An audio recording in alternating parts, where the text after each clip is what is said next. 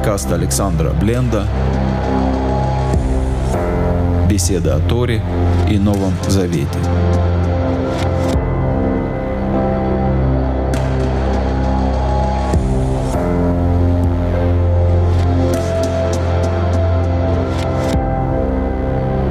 Спасибо всем, кто сюда пришел. В начале недели мы говорим обычно Шавуатов, это пожелание доброй недели всем. И неделя у нас начинается с воскресенья. Когда мы читаем первый день по субботе, это, разумеется, воскресенье.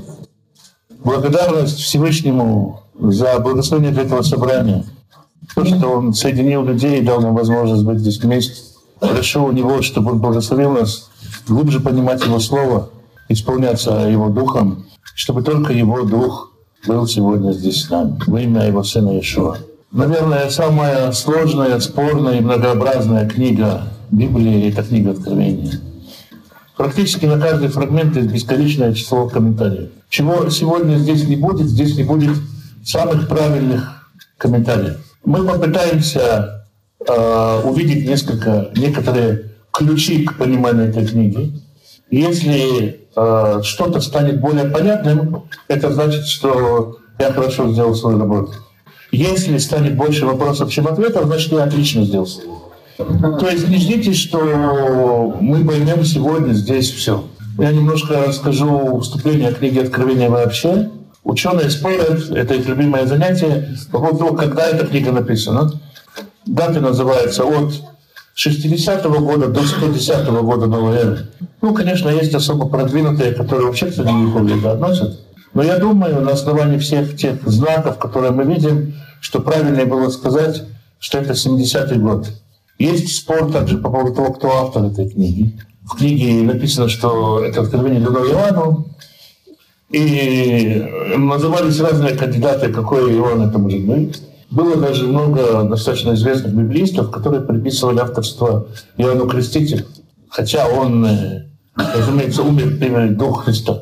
Тем не менее, я думаю, что если мы не хотим выдвигать специально какие-то новые идеи, все-таки лучше остановиться на том, что автором этой книги является апостол Иоанн. Тем более, что в тексте, когда мы будем его изучать, мы увидим определенные литературные приемы, которыми Иоанн обычно пользуется. Можно задаться, а почему, собственно, есть так много разных пониманий этой книги? Они иногда прямо противоположны. В еврейской традиции э, были книги, которые называются Сифрей Хахма, книги мудрости. Мудрость э, на иврите обозначается тремя разными словами. Хохма э, – мудрость, первое слово, обозначает мудрость понимания, которое подобно зерну. Зерно уже содержит в себе и стебель, и колосок, и листики будущего растения. Но в нем еще это не видно. Если мы разрежем желудь, не увидим там дуба. Второй уровень мудрости – это бина. Это так называемая женская мудрость. Умение сделать из желудя дуб. В утробе женщины ребенок обретает свое тельце. Часто очень в быту это происходит. Мужчина покупает дом и говорит жене, ну вот тебе дом. А женщина уже вешает где-то занавески, ставит где-то пуфики, столики. У нас мужчин это не всегда получается. Мы сказали, что книга э, Откровения относится к, к уровню хохма. И когда мы ее читаем, мы превращаем ее в бину. Это всегда соавторство откровения книги и читателя. Мы не можем читать книгу и не находиться там. Но поскольку мы все разные, и понимания рождаются разные. Поэтому если вам кто-то пришел и сказал, вот это место в Откровении нужно понимать только так, а иначе анафема, нужно осторожно к этому относиться, и лучше с таким человеком вместе Откровения не учить. Мы поговорим о некоторых э, общих символах, которые объединяют книгу Откровений. И эти символы общие для всей Библии. Основная группа символов, которые есть в Откровении, это число. Мы посмотрим, какие числа имеют устойчивое символическое значение, как это отражается в Откровении. Начнем с двойки. Мы видим в книге Откровения две лампады, две оливковые, два оливковых дерева. Есть еще пары, например, женщина, которая укутана в одежде, на которых есть солнце и луна. В э, Торе и от Торы до Откровения двойка символизирует свидетельство. Мы знаем, что любая вещь обосновывается двумя свидетелями. Это Второзаконие, 17 глава, 16 стих. Часто в свидетели призывается небо и земля. И Павел говорит, Тому свидетельство закон и пророк. Также две лампады и два оливковых дерева тоже символизируют свидетельство. Луна и солнце на одежде женщины. Два свидетеля вечного завета между человечеством и Богом, между Израилем и Богом, можно сказать. И два зверя, один из земли, один из бездны, два свидетеля сатаны — это двойка. Там мы видим двойку, мы видим два основания свидетельства. Если помните историю про Лазаря, он просил, э, там, Лазарь богач. Богатый человек просил послать Лазаря свидетеля. Он ответил, у них есть два свидетеля. Закон, пророки. Везде, где мы видим свидетельство, мы видим, что есть два свидетельства. Пойдем немножко дальше. Тройка. Э, число три связано с э, прославлением. Четвертая глава 8 стих книги Откровения.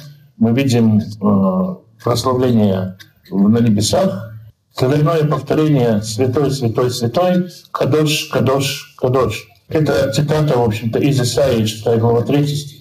Мы знаем, что Ишуа воскрес на третий день. Тоже раскрытие божественной славы. Есть еще одна особенность третьего дня. Когда мы читаем о истории сотворения, во второй день Всевышний не говорит китов, не говорит, что то, что создано хорошо. Комментаторы, учителя, переводчики спрашивали, почему такое. И ответ — это слава, сохраненная на третий день. В третий день два раза сказал, читал. Тройка связана с дополнительной славой, с раскрытием славы, с дополнительной благодатью. И также мы сказали еще воскресать на третий день, но и свидетели, о которых будет говорить книга Откровения, они тоже воскресают на третий день. Ну и Иона, который вышел из чрева Титана третий день. Тройка, мы сказали, это раскрытие славы. Четверка и в природе, и в Библии связана с направлениями мира. Есть четыре ветра, есть ангелы, которые стоят по четырем углам Земли. Мы не должны думать, что Земля, она четырехугольная. Просто ангелы действительно стоят с четырех сторон по четырем ветрам, как направление компаса. То есть четверка, по сути, символизирует мир, глобальность, раскрытие на весь мир. Пятерка связана с благословением, с обилием, с изобилием. По исполнении пяти месяцев закончился потоп. Мы знаем, что он шел 150 дней да, 5-7 месяцев, мы читаем, что Беньямин, э, сын Якова, получил от Иосифа в подарок 5 одежд. Это Бытие 43-34. И также Беньямин получил пятикратную порцию еды. Это такое необычное благословение. Представьте себе, вы пришли куда-то в гости, вас хотят очень уважить. Это не просто добрые хозяева, это наместник фараона, у которого не очень хорошо отказываться и не доедать. В 47 главе книги Бытия, 26 стих, мы видим, что пять братьев пришло к фараону, чтобы получить благословение. И фараон дал им э, самую лучшую землю, которая нужна была в Египте. Мы также знаем, что когда Давид пошел воевать с Голиафом, что он взял с собой? Пять камней. Мы знаем, что э, кормил народ пятью хлебами. Мы видим в книге Откровения, что власть саранчи ограничена пятью месяцами. Пять — это э, полнота благодати, изобилие, прекращение наказания, прощение и так далее. Традиционно шестерка связано с несовершенством человека. Человек создан на шестой день, шесть человеческое число. Говорится о том, что у трона Соломона было э, шесть ступеней. Почему комментатор говорит, почему не сделал семь? Потому что семь — это совершенство, которого человек еще не достиг. Конечно, полнота достигается в Машехе, а шесть — это число человечества несовершенства. Еще одно число, которое мы смотрим семерка, есть семь народов, которые жили в стране. Есть семь ангелов, семь духов, семь звезд, семь светильников, семь лампад, семь рогов, семь э, глав у Агнца, семь чаш. Очень много раз упоминается семерка. Это намекает на разнообразие, на охват всего народа, всего мира, всех э, людей, всех народов Земли. Все, что связано с полнотой э, обществ, не людей в отдельности, а человеков и духов, действующих среди человечества, среди церкви, среди общины, все связано с семеркой. Если вы помните, как выглядит Минура, я, к сожалению, не великий художник, Минура выглядит примерно так. С двух краев мы видим шесть э, лампад, символ несовершенного человека, средняя, высшая лампада Машех, Дух Божий, тогда светильник может быть служить в храме, с этим э, светильником, вокруг этого светильника человек становится совершенным, получается духа. Семерка делает несовершенное совершенным. Еще одно число, которое обладает большим э, запасом символизма, это 12. Есть 12 колен Израиля, есть 12 апостолов, есть э, у женщины, женщина увенчана 12 звездами, есть 12 ворот Иерусалима. В языческой культуре у язычников, и надо помнить, что это у язычников есть 12 знаков зодиака. Есть определенное разделение людей на 12. В книге Откровения еще и упоминается дерево, которое приносит 12 раз в год. Для чего у него фрукты? Для исцеления народа. Есть э, обетование такое известное у пророков о том, что деревья будут давать листья для исцеления. И как бы традиция говорит о том, что 12 дорог шли в сторону Израиля. Это действительно так.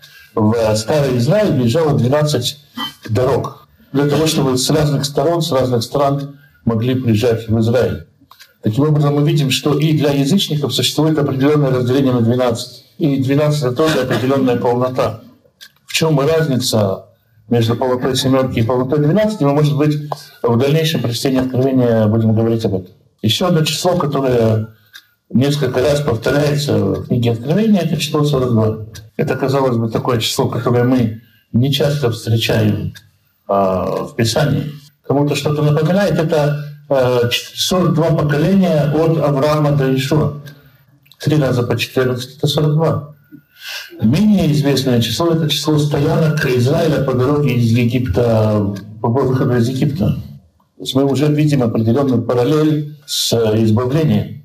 Как в Египте 42, 42 ступени, точно так же от Авраама 42 поколения. Это вопрос просто для общего развития. А зачем а, Матфей разделяет их на 14? Обычно вы найдете комментарий, что 14 это по гематрии, по числовому значению Давид. Действительно, евреи э, знали, что каждое число имеет, э, каждая буква имеет еще числовое значение. Имя Давид — это 14. Ну, один из торгумов, один из древних переводов говорит о том, что история разделяется на три этапа. Авраам — это словно новая луна, новый рожденный месяц. И народ Израиля поднимается, восходит от Авраама к Давиду до полной луны это понятно, что это 14. Половина лунного месяца, это тем луна начинает не спадать до, до нисхождения в Вавилон. Еще 14 пока. И второе восхождение к Машеху еще до снова до полной луны. Таким образом, 42 число избавления, число спасения. Еще один исторический пример.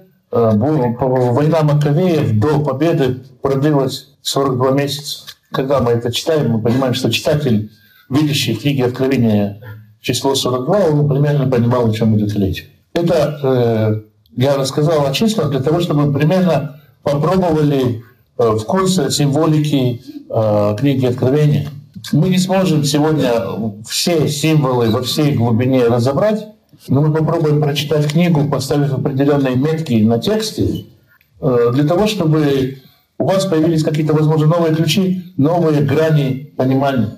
Я еще раз повторю, я не хочу сказать, что какие-то другие понимания неправильные. Это очень многоликая книга. Я просто хочу добавить инструментов для ее прочтения. Давайте начнем с самого начала, э, с первого стиха. Откровение Иисуса Христа, которое дал ему Бог, чтобы показать рабам своим, что чему надлежит быть вскоре. Э, здесь есть слово в школе, которая часто, я обратил внимание и в русском, и в немецком э, языке, переводит как «вскоре», «в ближайшее время». В оригинале слово, которое можно перевести как «скоро» и как слово «вдруг». Когда мы смотрим на то, что ни одно поколение людей ушло с того времени, когда была написана эта книга, это не совсем скоро. Это скорее вдруг. У, в еврейской традиции было два варианта прихода Мессии вовремя бы и там, в его время, то есть, и Ахишена ускорено. Вдруг, если не удостоились, Машех явится нежданным гостем с судом, с громом, с молниями. И, скорее всего, Иоанн использует это слово. Почему мы говорим об иврите, когда книга написана по-гречески? Потому что в, у, у Иоанна вообще просматривается иврит через его греческий текст. Он часто начинает предложение со слова «и». Это свойственно именно еврейскому языку, это совсем не свойственно греческому. Иногда порядок слов в предложении показывает, что он переводил свои мысли с иврита на греческий. Поэтому мы можем здесь предположить, что здесь слово «ахишена» вдруг неожиданно случится. В третьем стихе «блажен читающий, слушающий слова пророчества всего и соблюдающий написанное». Здесь тоже нужно обратить внимание, что в разных переводах по-разному в некоторых переводах написано, что эти слова нужно соблюдать. Не соблюдать, а хранить правильный перевод. Мы немножко перейдем и обратимся к словам э, альфа и омега. Первый и последний.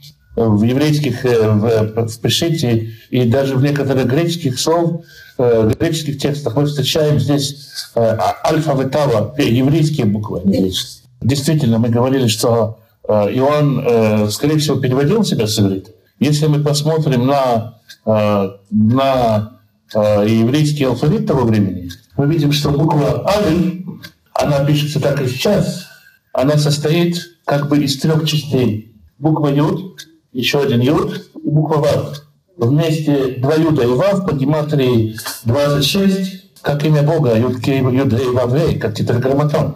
Народ, э, в народе ходило такое понимание, байка, что у человека сердце состоит из двух частей, и в, каждом, в каждой части, правое и левое, имя Юд Всевышний. Тогда появляется Адам Альф. Ну и последняя буква алфавита, буква Тав, сейчас она пишется совсем по-другому. В том алфавите она писалась как крест. Когда э, пророку говорят, пройди по городу и начерти букву Тав на лицах, на началах всех страдающих, он нарисовал крест. Талмуд говорит, что праведник Всевышний умерщвляет поцелуем.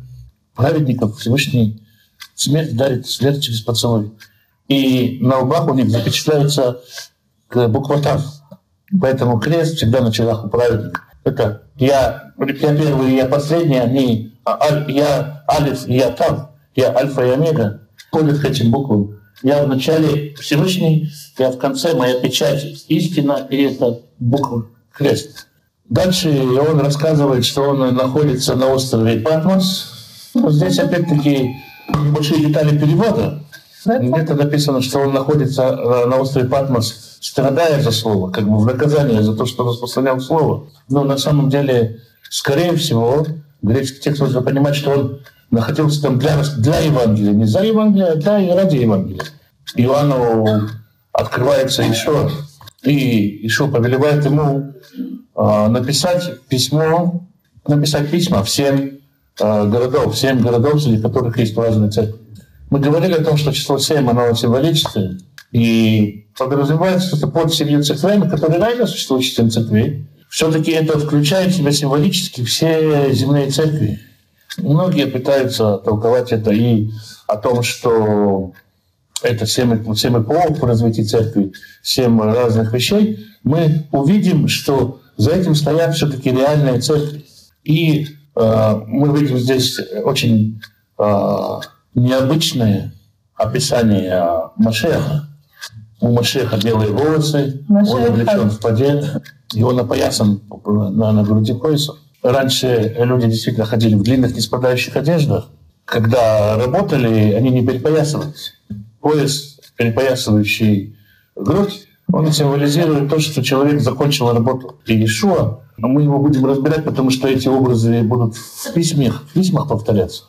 Но мы увидим здесь, что э, вот, вот это вот припоясание указывается на то, что его работа э, на земле завершена. Первое письмо ангелу в Ефесскую церковь. Ефес – самый большой город в Малой Азии. Там есть, э, был в то время э, храм Зевса. Портал храма Зевса был украшен семью звездами.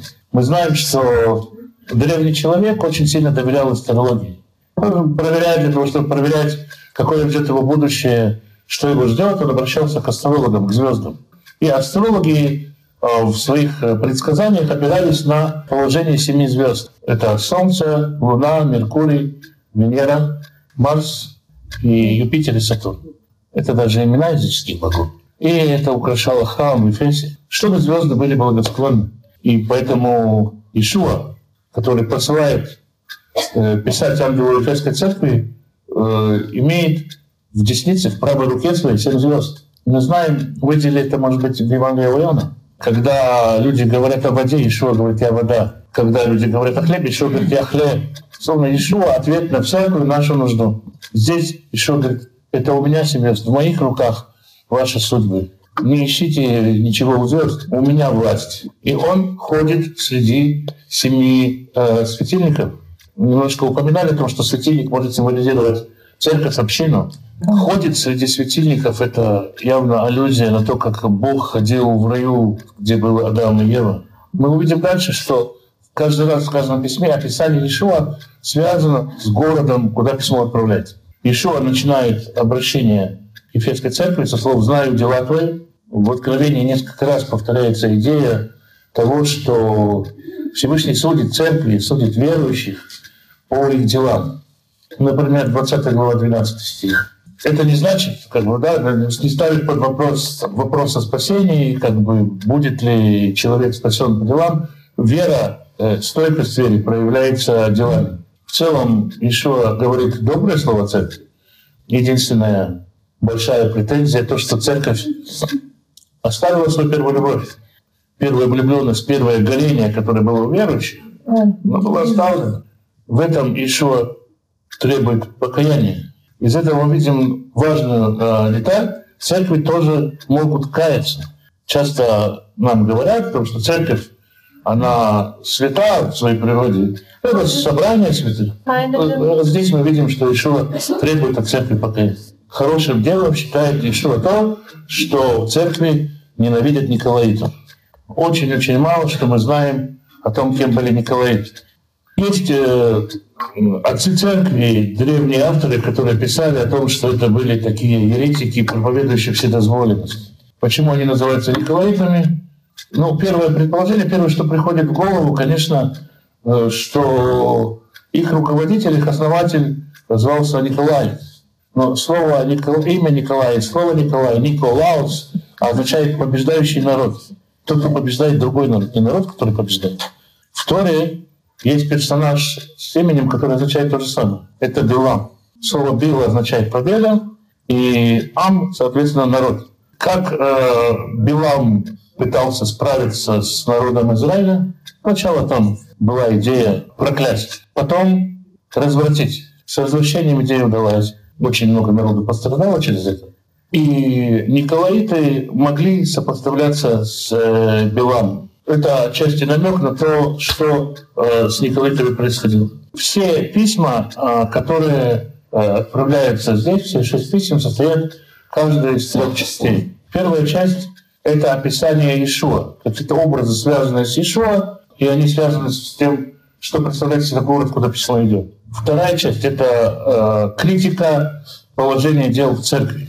Третья часть — это э, награда которая обещана тому, кто выстоит, кто выйдет из этой ситуации. В седьмом стихе награда победителю в том, что он будет вкушать от дерева жизни. Это слово э, «вкушать» здесь обозначает, что это будет процесс, что человек будет постоянно э, кушать от дерева жизни. Что такое дерево жизни? Мы знаем, что это было дерево, насажденное в раю. У этого есть еще образ про Тору, про мудрость божественную, сказано, что она дерево жизни для тех, кто ее придерживается. Тот, кто э, получит, тот, кто победит, тот будет укоренен э, в Торе. Сложно говорить по поводу наград, предназначено ли это всем э, верующим, или как бы это семь видов верующих, каждый из которых получает свою награду. Так или иначе, как бы здесь будут перечислены семь разных наград. Следующее письмо, второе письмо, отправляется ангелу с Смирнской церкви. Это восьмой стих. В восьмом стихе сказано про Ишуа, что он есть первый и последний, который был мертв и все жив. Смирно это был такой небольшой город. А, его жители были большими патриотами. Основной их гордостью было то, что город был в свое время разрушен ликийцами. Он был 400 лет в разрушении. и они его отстроили заново. 400 лет их потомки жили в деревнях вокруг города, пока им не удалось город отстроить. Там нашли э, такую стелу, на которой написано город, который был, э, город, который был разрушен и воскрес. И, соответственно, имя Ишуа. Не берите себе этой славы. Я тот, кто был мертв и воскрес. Э, в Смирне, э, Смирно большой торговый центр, и там живет очень много евреев, там очень сильное иудейское сообщество в тот момент. Это было потому, что в тот момент евреи были единственной общиной, которая была освобождена от уплаты налога императору на поклонение императору. И евреи враждовали со всякими общинами, которые претендовали на то же самое. Еврейский народ э, любит называть себя разными именами, мы очень это любим. Кнессет Исраэль, собрание Израиля. Кнессет Элоим, сознание, собрание Божие. Здесь, как ирония, говорится, они не собрание Божие, они сборище сатанинское. Они называются иудеями, но на самом деле они не таковы. Всевышний говорит, да, вы будете иметь страдания, я дам вам пострадать, может быть, дней 10, и дам тебе венец вечной жизни. Победитель побеждает, победитель получает венец э, жизни. И не получит, не перетерпит второй смерти. Что такое вторая смерть? Вторая смерть — это, согласно еврейской традиции, тому, что говорит, вот это окончательное осуждение. Это погибель после погибели, окончательное исчезновение из мира.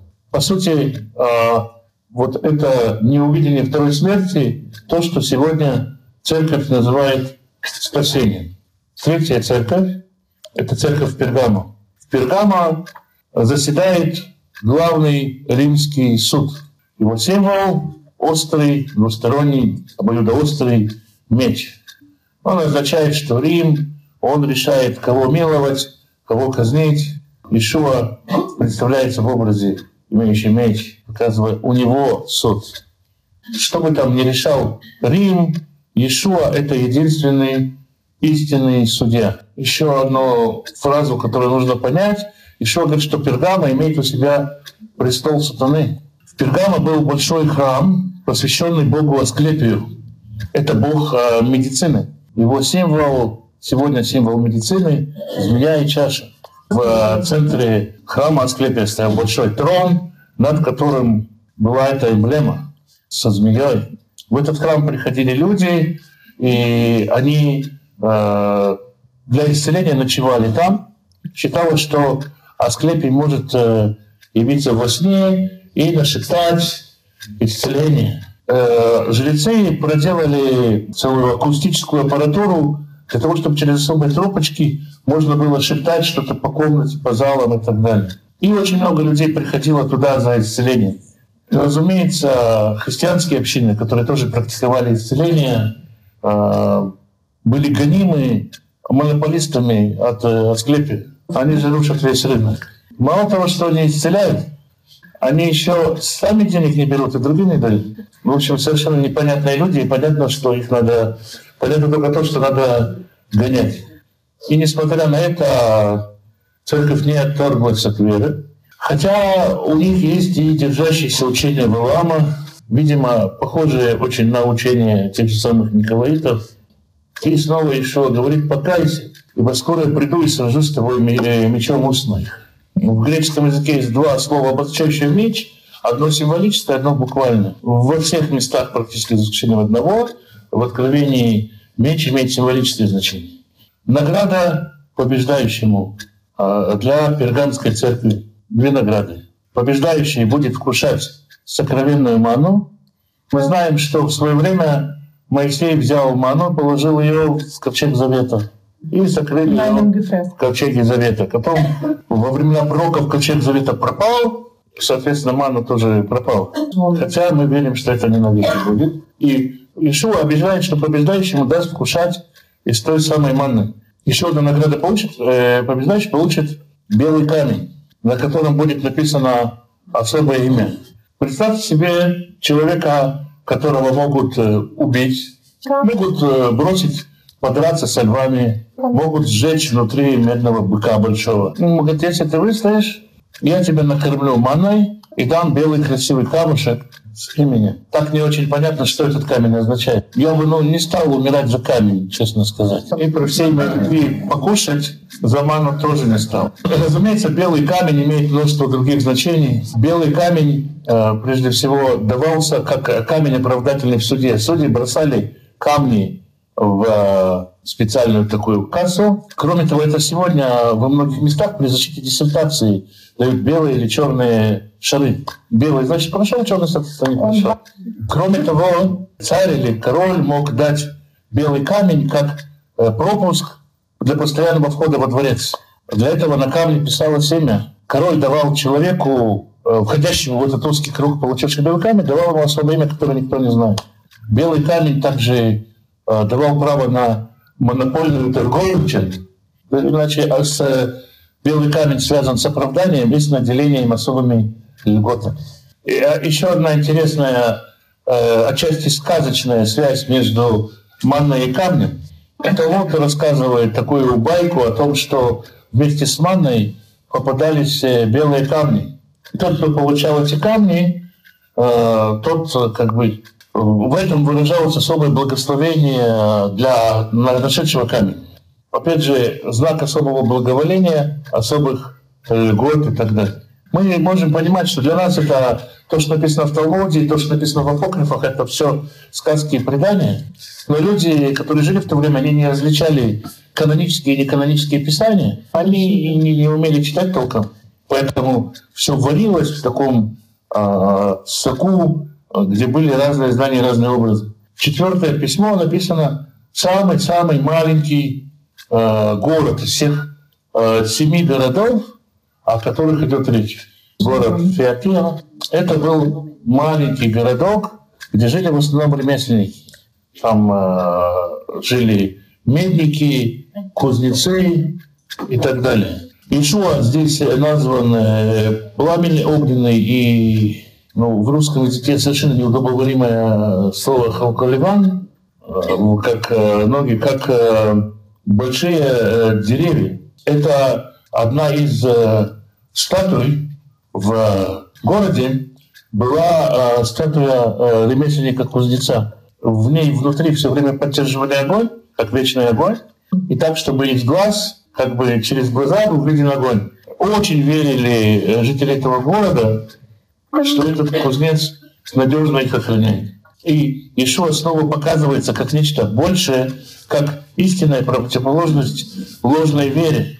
Ишуа говорит о состоянии церкви, и здесь э, упоминается еще один э, дух Изавели, это какая-то женщина-пророчица, и, видимо, по, опять же, э, мы не знаем об этом ничего из Библии, то, что нам известно, написано всевозможными борцами с ересью в первом-втором веках. И одно из, как бы, из того, что мы о ней знаем, что она э, соединяла людей, э, призывала кого-то разводиться, сходиться и так далее. То есть она комбинировала семейные пары на свое усмотрение. И сегодня, э, сегодня очень часто Э, как бы дух, дух Изавели стал таким нарицательным понятием в церкви. Обычно на это, на этим обличением обличают какого-то пророчащего, который не слушается пастора, не слушается церкви и так далее. Но у этого нет оснований здесь в Писании. Хотя, как бы мы уже сказали, что нет единственно правильных э, пониманий. И награда победителю, кто побеждает и соблюдает дела мои до конца, тому дам власть над язычниками. И дам их пасти жезлом железным. И дам ему звезду утреннюю, имеющий ухо да слышит. Ну, э, с одной стороны, понятно, город ремесленников, город мастеров, кузнецов, жезл железный, выковать, это понятно. А, пасти э, народы тоже понятно. Утренняя звезда – это то время с выходом утренней звезды, и, и наниматель имеет право поднимать своих работников на работу. Получается э, процесс вот какой. Он будет пасти их э, жирным железным. И они сокрушатся, как сосуды глиняные. Зачем пасти и сокрушать? Когда сосуд становился нечистым, его нужно было погрузить и очистить микву. Ишуа говорит об омывании чаш. Бывают тарелки стеклянные, медные, свинцовые или деревянные. Единственный сосуд, который нельзя мыть в микве, это глиняный сосуд. Язычники, вот эти народы, которые не покорятся, э, их будут постичь жезлом железным и сокрушать. Тот, кто может их сокрушить, может пробудить их утренней звездой. Фактически дал власть умешлять и оживлять. А, следующее письмо ангелу Сардийской церкви. Здесь Иешуа имеет э, семь э, духов Божьих. Танах, э, книга Исаии, говорит о семи Божьих духах. 15 глава, 2 стих. Семь э, духов — это Дух Господень, Дух премудрости, Дух разума, Дух совета, Дух хитрости, Дух ведения и Дух благочестия. Похоже на светильник снова. В середине Дух Господень, основной дух, который расходится, и от него отходит еще шесть других духов. И мы говорили о сегодня разных видах мудрости, да, то есть а, в русском и в немецком переводе я уверен, что трудно, а, трудно, может быть, различить дух премудрости, и дух разума, и дух совета, и дух видения, что это за разные качества. Но это разные уровни понимания одного и того же вопроса. Еще одно интересное место, связанное с числом 7, это Захария 4.10. В Захарии 4.10 упоминается семь светильников, э, строительный отвес, которые обозначают глаза э, Господа, глаза Всевышнего, которыми он наблюдает за строительным процессом. За, за устройством Дома Божьего семь духов и семь глаз Всевышнего, семь светильников наблюдают за ним. Здесь еще тоже говорит о э, состоянии церкви и говорит о награде, которую получит побеждающий. Побеждающий облечется в белые одежды. Белые одежды — это одежды судейские. И не изглажу его имени из книги жизни. Самое такое, может быть, резкое проклятие, которое существует на иврите, и в современном иврите тоже, это да сотрется его имя. Тот, кто выстоит, имя того не будет стерто, более того, как бы еще он обещает это и в Евангелиях. Тот, кто исповедует его перед людьми, он исповедует его перед Отцом. Опять же, это исповедание как свидетельство о праведности на суде. Ангел Филадельфийской церкви, так говорит тот, кто имеет ключ Давида. Ключ Давида — это тоже такой образ, который в Писании не упоминается. В средние века породилось очень много книг э, с ключиками Давида, ключиками Соломона всевозможные талисманы, камеи, заговоры и так далее. И, разумеется, я хочу сказать, что ни к иудаизму, ни к какому иудейскому учению, ни тем более к Писанию вообще никакого отношения не имеет. А ключи от Давида — это ключи от царства, ключи от благословения для народа, э, для народа Израиля. И, ну, соответственно, сегодня, после расширения народа для всего мира. И э, награда победителя здесь Э, победитель станет столпом в церкви, в храме Бога моего. Э, разумеется, да, кто хочет, опять-таки, в предыдущем мире стать колонной в храме. Одна уже как-то посмотрела назад и стала соляной колонной. Возле Мертвого моря стоит. Не очень завидная э, судьба у нее. Э, столпы в храме — это еще и священники, которые принимают э, исповеди людей, которые ну, в еврейском храме они принимали исповедь, они принимали жертвы, они вели постоянное служение. И они часть божественного служения. И на нем этот человек будет носить на себе имя Бога, имя Иерусалима. Это тоже такая э, еврейская мифология, еврейская мечта, можно сказать. Новый Иерусалим будет городом, который будет назван именем Всевышнего в нем будет править Машех, который нарекается именем Всевышнего. А над всем этим Бог Отец, который назван именем, который и есть Всевышний. И таким образом вся земля наполняется славой Божией. И здесь победитель, он э, тот, кто станет э, носителем э, Божьей славы на земле.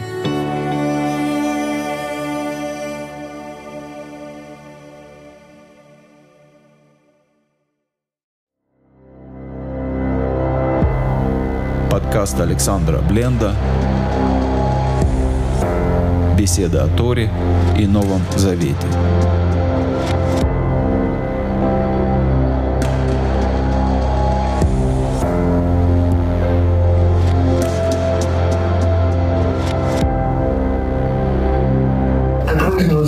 Я не совсем хорошо объяснил вопрос э, гематрии, что это такое, потому что э, христианские верующие не знакомы с этим. И я попытаюсь сейчас э, некоторое время, некоторое часть времени уделить тому, чтобы объяснить, что же это. Так, еврейский алфавит состоит из 22 букв, несколько, значит, сегодня буду писать все 22. Э, в еврейском алфавите нет гласных, но только согласные. И, э, соответственно, каждая буква имеет еще и числовое значение. Соответственно, из 22 букв есть буквы от 1 до 10, порядковым номером. Затем идет буква, 11 буква, буква КАФ, имеет значение 20. И также буквы продолжаются до 100, затем 200, 300 и 400. На этом буквы кончаются. Поэтому если мы хотим записать, скажем, число 800, одна буква КАФ, последняя буква алфавита означает 400, две буквы КАФ обозначает 800. Если мы захотим э, записать, ну, скажем, всеми любимое число 666, мы не пишем это вот именно три шестерки, а как 666. Если мы запишем это, то можно записать разными способами. Один из таких распространенных способов это написать буквы последовательно Тав, Риш, Люд, Вав и Нун. Это слова э, еврейскими буквами, слово «телеон». В еврейском языке этого слова нет. А в греческом и оно встречается здесь в книге Откровения. Это слово «зверь». Когда говорят, сочти число этого зверя, он действительно число зверя, зверь телеон. Откуда, кстати, оттуда немецкое слово «тень». То есть, когда он говорит, кто имеет разум, кто умеет считать, вот считай это слово. Какое слово? Зверь. 666. Ну, очень много разных значений. И я почему привел это все? Потому что очень часто встречаешь толкование этого числа, связанного с тремя шестерками. Некоторые связывают с интернетом, потому что любое название начинается с www, а это еврейская буква, означающая шесть. Некоторые ищут это на баркоде три шестерки. Даже в программе Google Chrome эмблему находят три шестерки. Но, три, но число 666 – это не три шестерки. Естественно, когда считаем гематрию, мы тоже можем много чего насчитать. Можно написать фамилию Горбачев так, что будет три шестерки. Ангела Меркеля легко. У меня есть один друг, он очень любит размышлять в книге Откровения. Он мне сказал, как ты не боишься в 2016 году ехать проповедовать книгу Откровения? Еще какая именно проблема в 2016 году? Ну, это же 3 раза 666 плюс 3 шестерки. Ну, я не дошел до такой математики. Но люди реально вот любят подсчитывать это число. А Иоанн, он дает такой совет, что чтобы считать это число, надо иметь ум. Ну, я вот пока еще не умею, не имею достаточно ума, поэтому указать вам Меркель или Горбачев я не могу. Но это звери, это точно. У нас тут получилась такая ситуация, что мы разговариваем, и мы можем так долго разговаривать, а книга, она длинная. Поэтому мы возьмем сейчас а, некоторые фрагментальные описания, к разочарованию всех, но, может, все книги сегодня не рассмотрим. Ну, поэтому вы не расстраивайтесь и не сердитесь на меня, что я буду немножко перескакивать. Я поэтому сейчас перепрыгну через последнее письмо и перепрыгну на четвертую главу. В четвертой главе есть э, удивительное видение.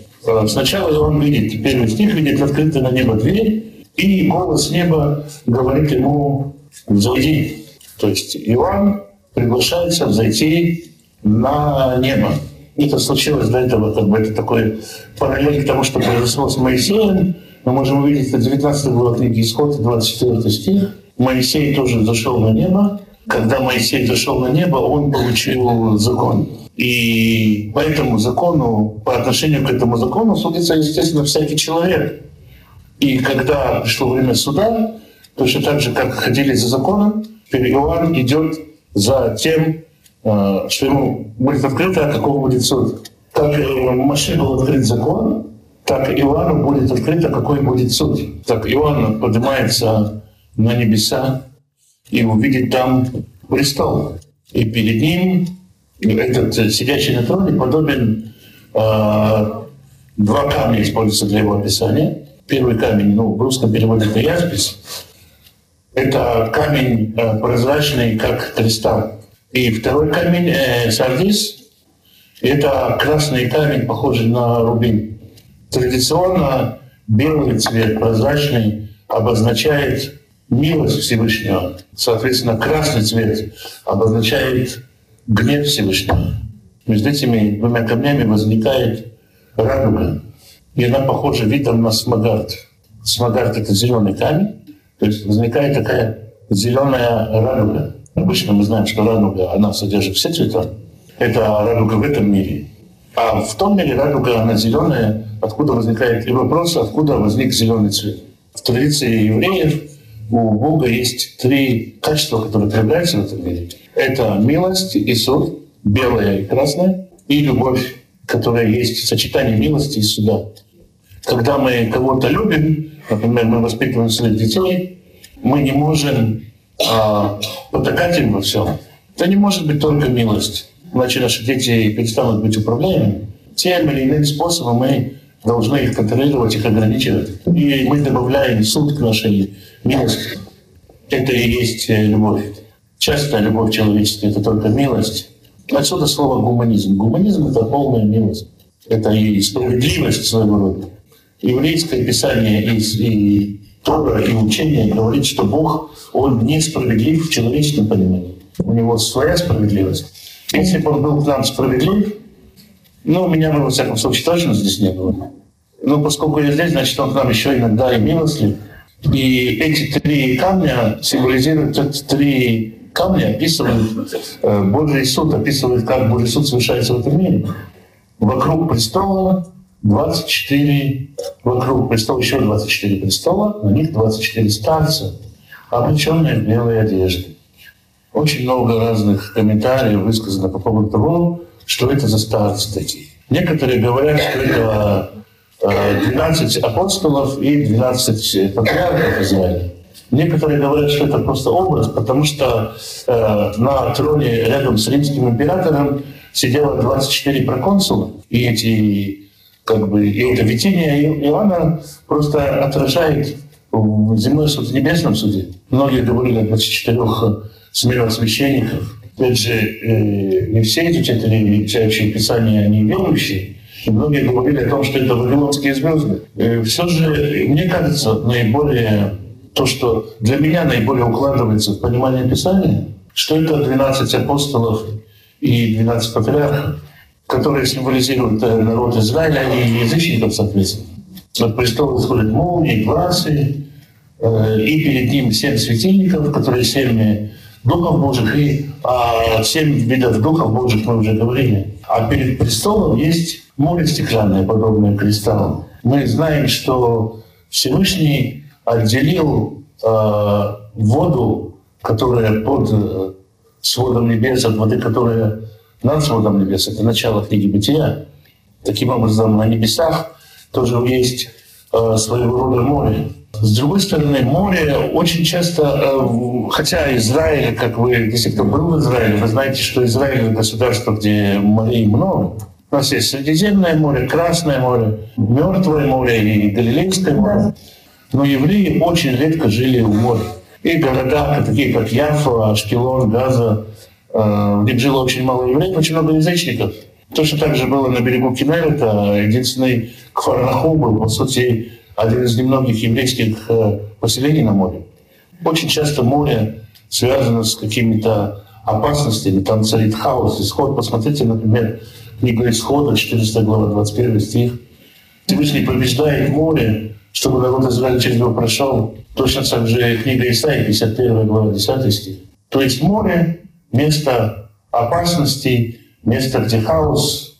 Когда Всевышний сидит и рядом спокойное море, то значит, что сбылось то, что сказано в Откровении дальше, моря уже нет. То есть э, в видении, э, видении Иоанна силы моря уже побеждены. Очень часто в Откровении море связано с народами, многие воды связаны с народами мира. И поэтому это одна из как бы, таких, еще один ключ э, к пониманию э, книги Откровения. Море символизирует народы мира, а земля символизирует народ Израиля. Поэтому есть одно чудовище, которое выходит из моря, и одно чудовище выходит из земли. Одно, один свидетель сатаны идет из народов мира, и другой свидетель из народа Израиля. Мы видим сегодня в повседневной жизни, это было 2000 лет назад, Израиль постоянно борется с собственной зависимостью от других народов. С другой стороны, с одной стороны написано, вот живет народ, который среди других народов не числится. И кому-то это очень обидно. Очень много возникает евреев, которые говорят, давайте будем числиться среди других народов. Давайте будем нравиться американцам, европейцам, не Всевышнему, а вот лучше здесь кому-нибудь. И из этого возникает такое сотрудничество, что у двух зверей, одного из язычников, одного из Израиля, очень легко поверить. На э, этом море с четырех сторон стоят э, четыре животных.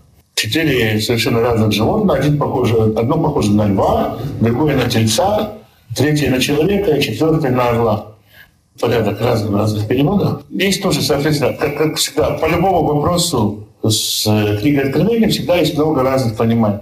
Во многих церквях учат э, идеи, которые придумывал святой Августин. Ну, он святой, скажем, Августин.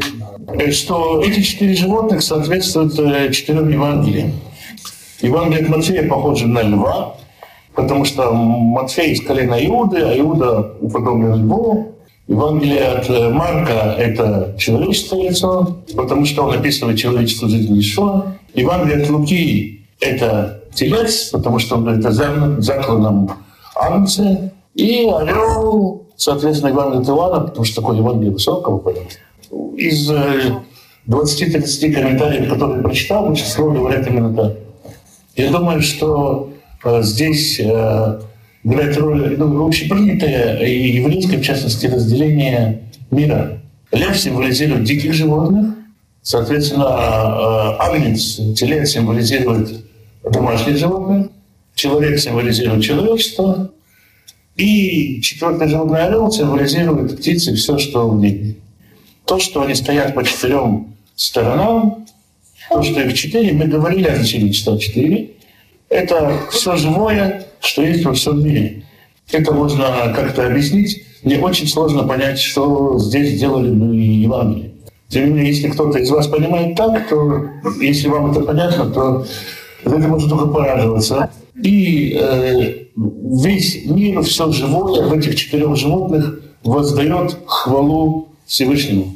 Где-то примерно в первом веке, э, первом веке новой эры была написана, вернее, составлена особая такая еврейская книга. Она не, не столько была написана, сколько была составлена. А в этой книге каждое животное прославляет Всевышнего. Цитата из Писания. Какие-то слова прославления приписываются разным животным. Это называется Широбря книга «Песня мироздания». Каждая зверюшка, каждая рыбка там каким-то образом прославляет Создателя. В этом, собственно, сбывается такое утверждение «все живое должно славить Господа». Разумеется, те, кто это писал, они не то чтобы они верили, что вот там лисичка или белочка что-то реально говорят. Когда мы читаем их книги, нам э, большая ошибка будет думать, что мы намного умнее, чем они, или что они глупее, чем мы. Здесь просто книжка для детей и для простонародия, которая учит, что все живое Бога прославляет. И все мироздание в лице этих животных возносит хвалу э, сидящему на троне и на престоле. Это самое первое видение Иоанна из вот второй, второй части видений. Можно сказать, если вот сравнить все эти, составить, слить все эти символы в одно, можно сказать, что это празднование победы на, в небесном храме. Праздник победы Агнца и, соответственно, избавление всего человечества. Иоанн э, рассматривает эту картину дальше. Мы должны посмотреть со стороны, как Иоанн все это видит. Вы представьте себе вот это описание. Престол, море, 24 престола вокруг, э, животные по четырем сторонам. Где находится Иоанн? А с какой точки Иоанн это рассматривает? Совершенно. Как э, в греческом театре или в современном цирке на середине круглая арена, и в центре происходят все события.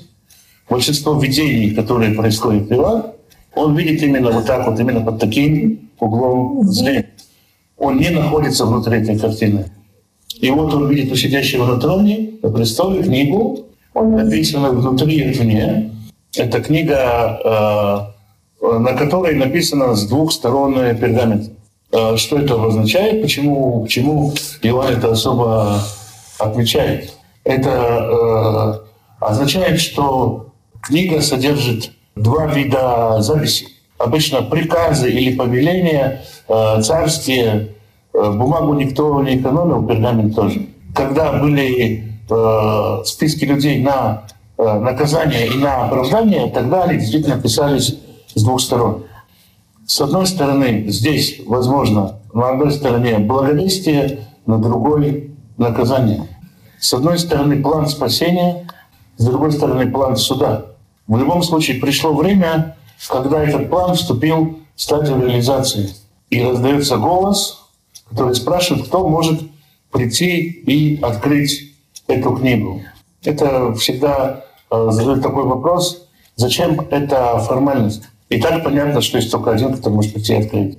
Пусть уже придет и откроет. Зачем спрашивать, кто может? Зачем э, э, плакать, что никто не может, когда известно, что это кто может? Это похоже на другую библейскую историю. Когда э, Иешуа пришел к, погружа, креститься к Иоанну Крестителю. Почему он пришел именно к Иоанну? Кто такой вообще Иоанн? Мы знаем, что Иоанн, он Коин, он священник. Почему мы это знаем? Потому что его отец был священник. Священник, одна из его функций — определять, чист человек или нет. Это может определить только Коин, только священник. Когда Ишуа приходит к Иоанну, он говорит, проверь меня на чистоту. Иоанн, естественно, говорит, я, чтобы тебе давал свидетельство, кто я, чтобы быть тебе проверяющим. Я должен креститься от тебя. Но Ишуа говорит, все верно, но Коин здесь ты. Нам надлежит исполнить всякую правду. И Ишуа по земному закону, смирившись перед земным законом, получает свидетельство чистоты от Коина. Это смирение Ишуа. Сам он чистый, и он действительно может Иоанну выдавать или не выдавать справку о чистоте. Но так исполняется всякая правда. То же самое на небесах. Даже если заранее известно, что никто не может, вдруг найдется какой-то человек, который скажет, а я попытаюсь. Юриспруденция должна совершаться э, правильно. Здесь мы видим, что Иешуа предстает уже в виде льва из колена Иудина, и он победил и может раскрыть эту книгу. Давайте посмотрим на минуту на это место глазами верующего первого века. Он не живет в спокойной стране. В любой момент его могут схватить, потащить на допрос, пытать, убить. В принципе, евреев тоже. Но евреи имеют повеление, если что, взяться за мечи. Здесь же христиане идут как овцы на заклане. Они вообще нисколько не сопротивляются, как овечки, как Ишуа. И когда здесь Э, это место читает верующий человек, для него совершилось чудо. Мертвая овечка вдруг стала львом. Если искать слова утешения, то это утешение. Одна из основных идей книги Откровения в том, что победа, она в слабости, в терпении и в страдании. Через терпение и страдание можно победить. Это утешение, это основное, это для э, современников Иоанна это глоток воздуха. Агнец этот уже даже и не лев вовсе, а нечто большее. Этот агнец имеет семь рогов и семь очей, которые семь духов Божьих. Мы говорили про эти семь духов. Это полнота божественного присутствия. Такой семиглазый, семирогий лев. Это уже не такой безобидная, такая безобидная овечка, не такой э, невинный, не такой слабый агнец. И через слабость, через страдания, через смерть еще происходит преображение. И доказательство его силы то, что он смог пойти и взять эту книгу из э, правой руки сидящего на престоле. Это и есть момент э, победы. В этот момент закреплена и утверждена победа Ишуа. Тогда старцы и животные все падают вниз с э, музыкой, фимиамом, который есть в молитве святых, они начинают прославлять Ишуа. Вот на это э, празднование попал э, Иоанн, и видит он, что уже животных и старцев там не 24, там тьмы, тем и тысячи тысяч. То есть бесконечное множество людей. Мы когда говорили сегодня про числа, намеренно отложил в сторону э, число 144 тысячи. Путин есть многие церкви и школы, где учат, что среди спасенных будет только 144 тысячи человек. Всевышний сотворил этот мир, сотворил всех людей э, просто для того, чтобы спасти э, только 144 тысячи. Но мы говорили и о числе э, 12, которая полнота народов и язычников и Израиля.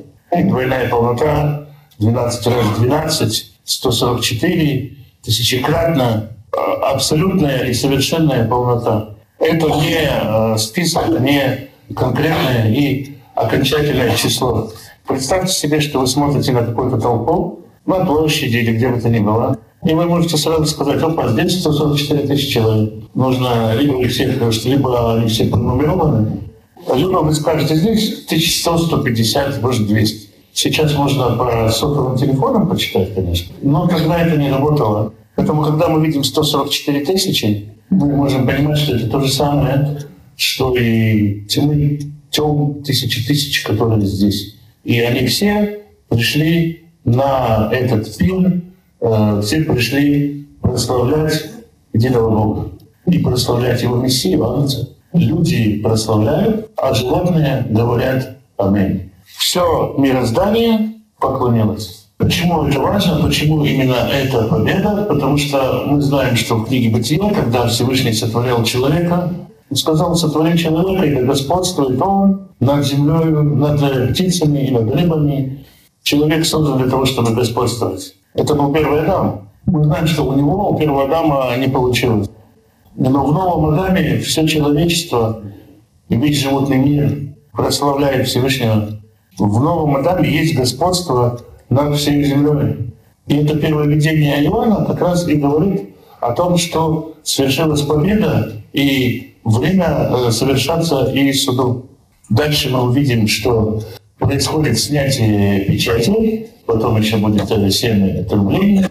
Это этапы, когда происходит одновременно и благовествование, и суд. В этих э, следующих главах мы будем видеть, я уверен, что мы сможем э, на них сделать фокус сейчас, те э, описания судов, которые происходят. Но ну, нужно знать э, несколько вещей. Э, здесь есть верные свидетели, которые называются, те, которые готовы исповедать свою веру, и живущие на земле. Вот это выражение «живущие на земле», оно относится к неверующим людям неправильным людям. Поэтому суд и наказание, и кары происходят на всех живущих на земле. И то живущие на земле напиваются кровью, они развратные, они прелюбодействуют и так далее. Живущий на земле э, человек земной, да, э, верующий стал небесным человеком, обладающий земной природой. И произошло разделение внутри человечества. Те, которые с небесной природой, те идут за ангелом. Еще одно небольшое место, которое стоит упомянуть в этих главах, это души, которые находятся под престолом. Души, которые находятся под престолом, и они э, кричат, вопиют, доколе ты не приходишь и не мстишь за кровь свидетелей твоих. Это такое довольно удивительное место. Кажется, что Иешуа и апостолы учили нас не призывать к мщению. Более того, вся книга Откровения, она говорит о страдании, о том, что сила в слабости — и здесь мы подходим к такому тоже общему понятию для иудаизма того времени и для христианства того времени, как исправление мира. Что такое исправление мира? Э, это вмешательство во всякий непорядок, который в мире есть. То, что Всевышний не вступается за верующих, то, что кровь верующих может без, безнаказанно проливаться, это неправильно. С одной стороны, неправильно, не по-христиански оказывать сопротивление. С другой стороны, непозволительно, чтобы кровь проливалась. Господь говорит, мне отчение, я мстить. Души пострадавших, умерших за веру, призывают явить это отчение. Это не вопль к отчению за них, а вопль к прекращению несправедливости в мире. И ответом уже скоро отчение в этот мир придет. Если смотреть э, именно на историю этого периода, то избавление действительно пришло очень скоро. И э, Рим, э, который убивал и гонял христианство, рухнул. На его месте возникла христианская империя. Несмотря на то, что мы можем э, как-то так или иначе относиться к христианской вере, но это были христиане. И если мы посмотрим на историю, история всех стран, где было на христианство, э, недолговечна. В этом есть связь с гонениями на еврейский народ. Те империи, те власти, которые гоняли евреев, они расплачивались за это. Это не э, произошло, ни разу не происходило ни общением евреев, ни общением христиан. Ни сами евреи, ни христиане не мстили за себя. Это происходило всегда по вмешательству Всевышнего. И эта закономерность откровения, она видна и сегодня. Одна, один из таких примеров, который э, может поможет нам ответить на такой важный вопрос в отношении книги Откровения. Есть э, три подхода к э, комментарию к книгу Откровения. Одни говорят, это все уже э, было и сбылось, и книга рассказывает о прошлом. Другие только ждут исполнения всего этого.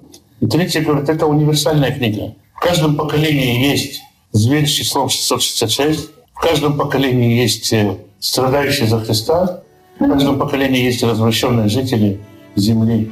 Для меня очень во многих местах книги Откровения есть ответ на этот вопрос, что книга, она универсальна, и она релевантна для каждого поколения.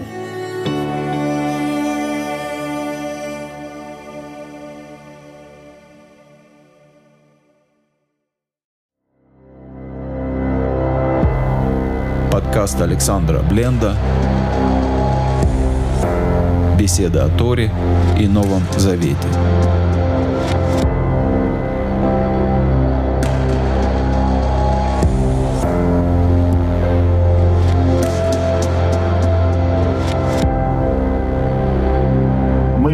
Продолжаем э, продолжать с книгой Откровения. И как я и обещал, э, я буду непоследовательным, и мы перепрыгнем. И мы перепрыгнем на 12 главу. А в 12 главе а, мы читаем о великом знамении, которое сделалось на небе как бы будем помнить, да, что все, что происходит сейчас, все, что будет описываться, это то, что происходит на небе. То есть это какие-то знаки, которые происходят не в этом мире. И мы видим, э, что на небе первое знамение, которое появилось на небе, это жена, облеченная в солнце, под ногами ее луна, и на голове ее венец из 12 звезд. Такая вот необычная видом женщина. Что такое луна и солнце, что такое 12 звезд, что это за женщина. Очень многим напрашивается, что, собственно говоря, так оно есть. Речь идет здесь ретроспективный взгляд, и здесь идет разговор о рождении Христа. Женщина, облеченная в солнце, под ногами луна и 12 звезд. Мы можем увидеть э, небольшую параллель к этому в 37 главе э, книги «Бытия», 9 стих. Во сне есть тоже звезды, солнце и луна, э, которые поклонились ему. Но в целом вот эти солнце, звезды и луна — один из символов Израиля, Якова Израиля и Израиля как народа речь идет о том, что в народе Израиля э, родился Машех. Точнее, он еще не родился, а мы видим беременную жену, которая видом своим напоминает солнце, что говорит о том, что это действительно что жена, которая является верным свидетелем. Мы можем увидеть это 5 глава Судей, 31 стих. И также э, о том, э, что э, Мессия, верность Мессии освещает, мы можем читать у Исаия, 60 глава, 1 стих. Сама по себе беременность женщины указывает на окончание периода безнадежности.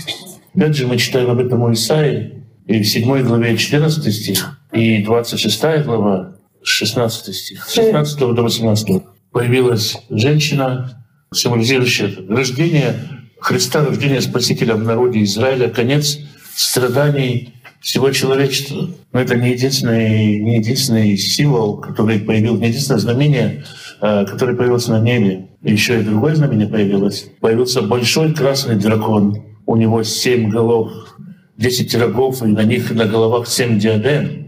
Само по себе сопоставление. Представьте себе, есть беременная женщина, беззащитная женщина. Беременная женщина, первая мысль о ней, она нуждается в защите, она беспомощная. Против нее вышел на бой э, большой красный дракон. Этот дракон похож на тот, э, которого видел Даниил. Седьмая глава, седьмой стих, Даниил описывает это. На небе назревает что-то э, необычное. Сильный большой красный дракон нападает на беззащитную женщину, чтобы когда она родит, пожрать ее младенца. Такое видение, если понять, э, ситуация довольно страшная.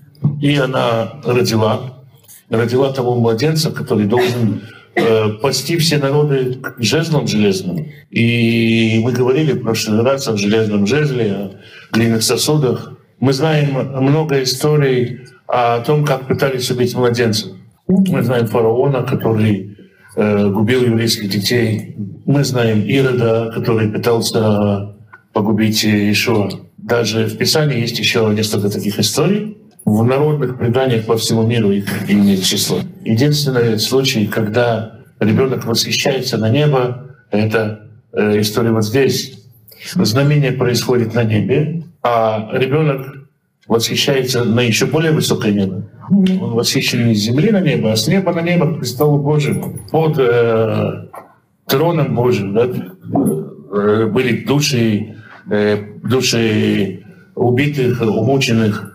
Там хранилище того, что наиболее близко к Всевышнему. Можно сказать, ребенка ввели в самое святое, что только есть. А жена убежала в пустыню, там ей было приготовлено место, заранее по замыслу ей предназначено было место в пустыне. И там ее питали 1260 дней. Что такое 1260 дней? 42 месяца. Мы говорили о числе 42. Это еще и а, время и полвремени, о котором говорит Даниил. Три с половиной года, тоже 42 месяца. Настолько книга Откровения переплетена с Танахом. Так или иначе, замысел Э, дракона не удался, ему не удалось взять младенца. Начинается эпизод, который вроде бы не имеет отношения к предыдущему тексту, потому что на небе началась э, война. Единственный герой, который общий для предыдущего раздела, это, это сам по себе дракон. Михаил и его архангелы воевали против дракона, а драконы и ангелы воевали против них. По тексту здесь в русском переводе не очевидно, в греческом ясно, что это Михаил и ангелы начали эту войну. И ангелы сатаны не смогли устоять на этой войне. Очень многие здесь э, задают вопрос, откуда вообще на небе сатана? Ну, мы видим э, сатану на небе в книге Иова, когда он приходит э, среди сынов Божьих, как обвинитель. И еще несколько мест Писания, где он как обвинитель предстает перед Всевышним. Евреи видели в сатане того, кто обвиняет, клевещет э, перед Всевышним, наускивает перед Всевышним. Когда мы читаем э, книгу Иова, вот в большинстве переводов там так и сказано, пришел перед Всевышним Сатан. На самом деле есть одна маленькая тонкость. В книге Иова есть такая игра слов.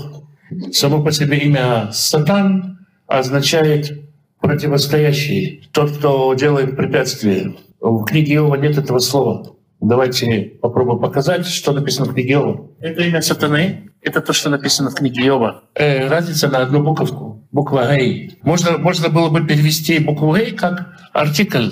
Но если сатан — это имя, то артикля перед именем не бывает.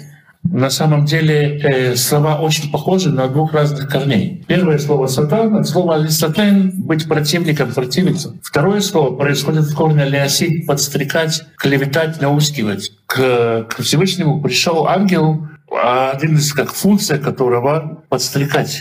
Еще в одном месте в Евангелии он упоминается, когда написано, это сатана настоял, чтобы просеять вас как пшеницу. То есть этот ангел, он имел какое-то слово в небесном суде. Как вообще устроен суд? Есть прокурор, есть адвокат, есть сторона обвинения, есть сторона защиты. И сатана играл роль обвинителя. Что он говорит об Иове? Он говорит, а давай его проверим, он не такой уж правильный, как вам кажется.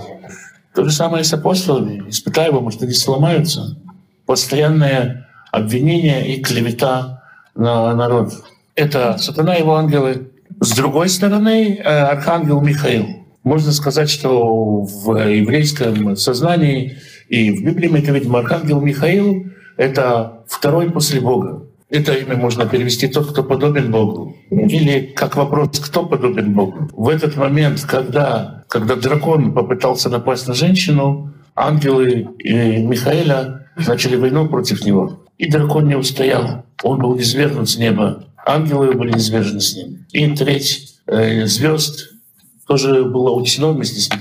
Когда мы читаем треть, это говорит о том, что сила этого сатаны была ограничена. И ангелы победили сатану, но победили они его кровью Агнца и словом свидетельства своего. Если все таки еще раз развернуть, эта глава, она не очень хронологично написана, потому что Ишо уже вознесен, они победили кровью, а женщина еще сбежала. Если мы будем э, примем, что эта женщина, она Израиль, то мы можем сказать, что речь идет о том, что и после вознесения Мессии, и после победы над э, ангелами сатаны, все же еще э, в плане продолжения искупления и искупительный план в отношении еврейского народа. То есть Израиль до второго прихода Христа находится в пустыне. Его кормит Всевышний манной, несмотря на наказание.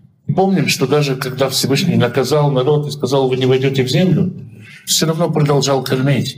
И эта женщина сохранена в пустыне, завет с ней нерушим, но она еще ожидает своего искупления через встречу с Машехом. А дракон э, продолжает войну со всеми, кто происходит от семени этой женщины, которые сохраняют заповеди Божьи и имеют свидетельство о Мессии. Обратите внимание, что есть две составляющих, соблюдающие заповеди Божьи и имеющие свидетельство Ишуа. И они происходят от семени этой женщины, от семени Израиля. Я очень много встречаюсь э, с верующими в Ишуа по всему миру. Есть люди, которые приняли Ишуа, и они спасаются и они не соблюдают э, заповеди. И они говорят, зачем нам это соблюдать, если это не отражается в нашем спасении.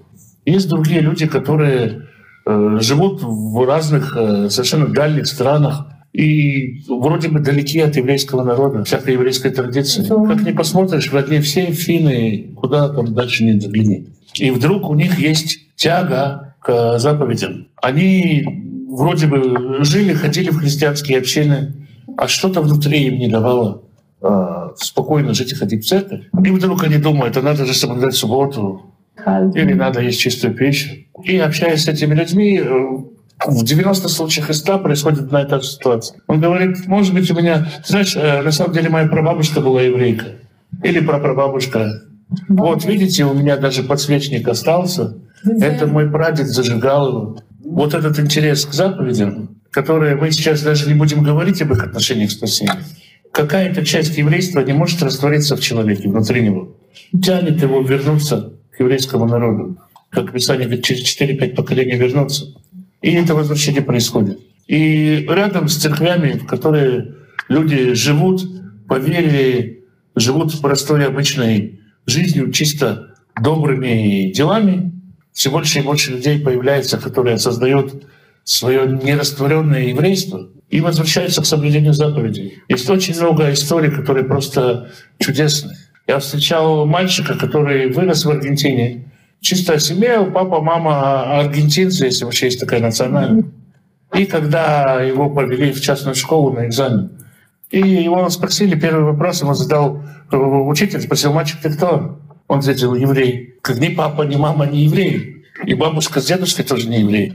Ну, мальчик уперся, я еврей, все. В католической школе сказал, я буду субботу соблюдать. До 4-5 класса воевал со всеми. В 4-5 классе бабушка создала. Знаешь, вообще-то мы евреи, конечно. Есть история совершенно недавно в Венгрии. Глава национал-социалистической партии. Главный антисемит венгерского парламента. Познакомился, поговорил близко со своей бабушкой. И теперь одевает филин, ходит в синагогу и читает Тору сколько бы дракон ни старался, возвращение происходит. И мораль 12 главы в том, что за всеми гонениями на верующих стоит дракон, но трудно вырвать что-то из руки Божьей. И Бог возвращает свой народ даже из совершенно фашистских организаций. Мы будем читать дальше. Это 13 глава. Снова появляется тот же самый дракон. Мы немножко поговорили о том, э, э, почему женщина так описана, как она описана. Но про дракона мы не очень говорили. Он э, красного цвета. Ну, красный — это в Писании обычно рыжий. Это символ тоже, тоже связано с гневом. И у нас будет появится еще один герой, одна героиня, одетая в, в багряницу. Это блудница. То есть красный символ, в данном случае символ греха и разврата. Всевышний обещал Израилю убелить его грехи, да? И 10 э, рогов у этого зверя. Вообще э, рога в Писании символизируют э, власть. 10, 10 рогов, десятирогий дракон — это одна из форм, в которой греки любили, можно сказать, конспектировать свою историю в то время. Десять царей от Александра Македонского до Антиоха Епифана. Семь голов, мы говорили про число семь, ага. что это власть над всеми народами. Также семь диадем, который символ царской власти. Это говорит о том, что недаром сатана, названная князем мира сего, эти семь корон, э, как символ власти над человечеством, мы говорили про значение числа семь, и он выглядит как барс, и как э, медведь, и как лев. То есть он символизирует в себе все соседние государства и их власти. Нерона связывали с Барсом, например. Среди э, христиан, среди писателей того времени, э, мы знаем от писателей того времени, что э, было такое предание, что Нера умер и воскрес снова, что его ранили, но он исцелился. Это история, которую Нерон сам любил про себя рассказывать.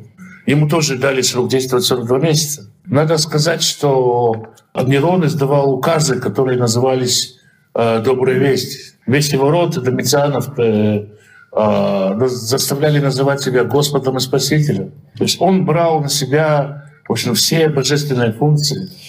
Его прославляли, ему должны были приносить жертвы. И, в общем-то, мы можем увидеть, что все евангельские титулы Христа, он, зная Евангелие, не зная, себе тоже приписывал. Мы, конечно, э, говорили, что Евангелие, что простите, книга Откровения — это не книга только о прошлом. И есть Нерон в каждом и каждом поколении. Почему мы говорим о Нероне? Здесь вроде про Нерона ничего не написано. До нас дошла песня о Нероне, римская песня. Там были разные замечания, колкости в отношении Нерона. И э, через каждую строчку, как припев был, подсчитай и узнай, что Нерон тот и тот. И, э, соответственно, вот это вот что-то, например, Нерон сожительствует со своей матерью. Э, почему так? Потому что фраза «имя Нерон» по числовому значению, по гематрии, о которой мы говорили, соответствует вот этому обвинению. И таких обвинений было много. И у имени Нерона Кейсар, Кейсар Нерон, гематрия 666. Поэтому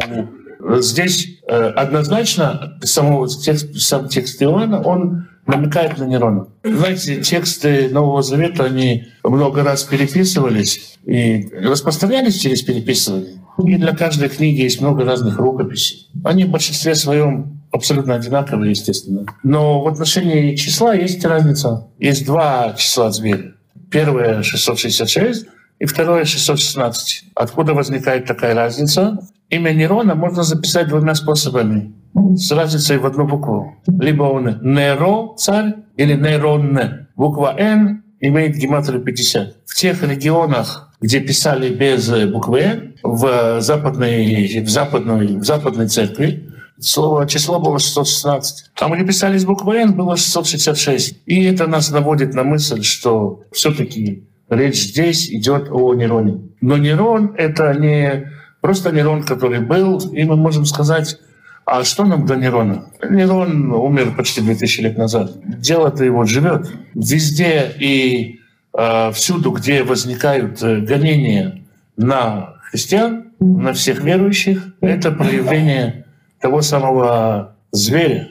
И речь здесь не идет о том, чтобы узнать в этом мире, кто это.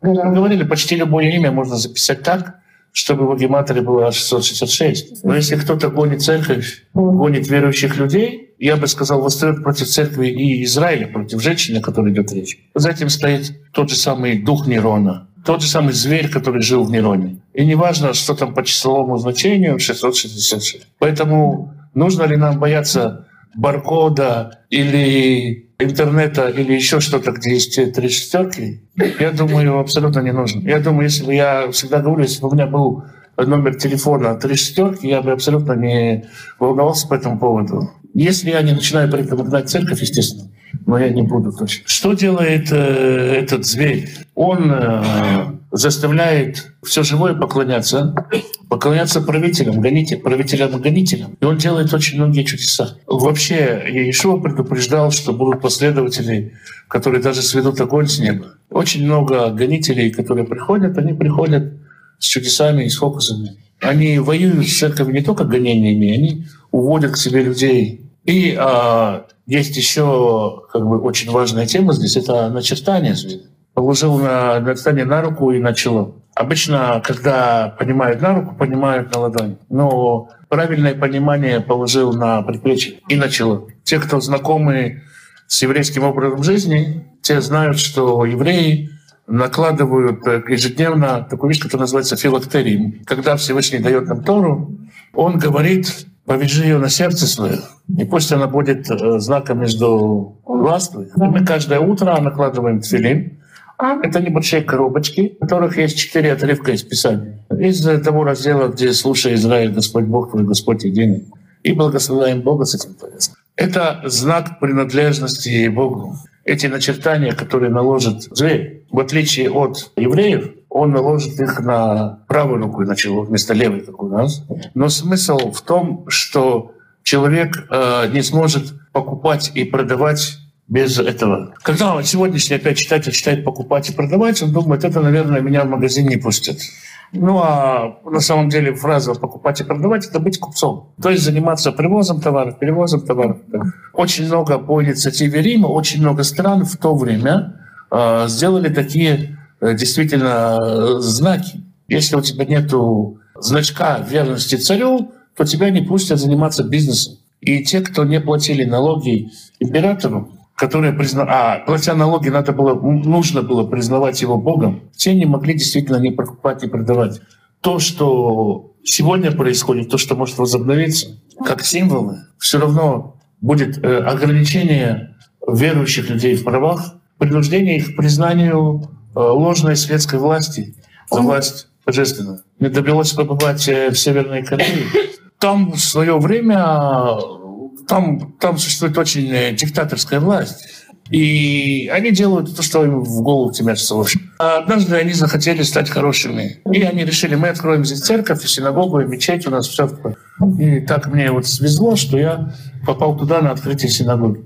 Но дело в том, что они синагогу-то решили открыть, и э, церковь тоже, но у них верующих, э, которые готовы были на это пойти, не было, и евреев вообще тоже не было. Что они сделали? Они взяли в армии, сказали, вот 10 солдат, вот вы будете евреями. Их обрезали, а других 10 э, солдат сказали, а вы будете, это называется на корейском бурдитанта, протестанты. Против чего протестовать, неважно, вы будете протестанты. Их только омыли водой. И я приехал туда, и мне сказали, вот здесь, вот синагога, вот это, вот это как бы э, евреи научи их еврейству. Я говорю, ребята, это же корейцы. Ну, а у нас есть приказ партии, что это еврей. Я разговариваю с солдатом и говорю, зачем я тебе буду всего этому учить? Зачем тебе это надо?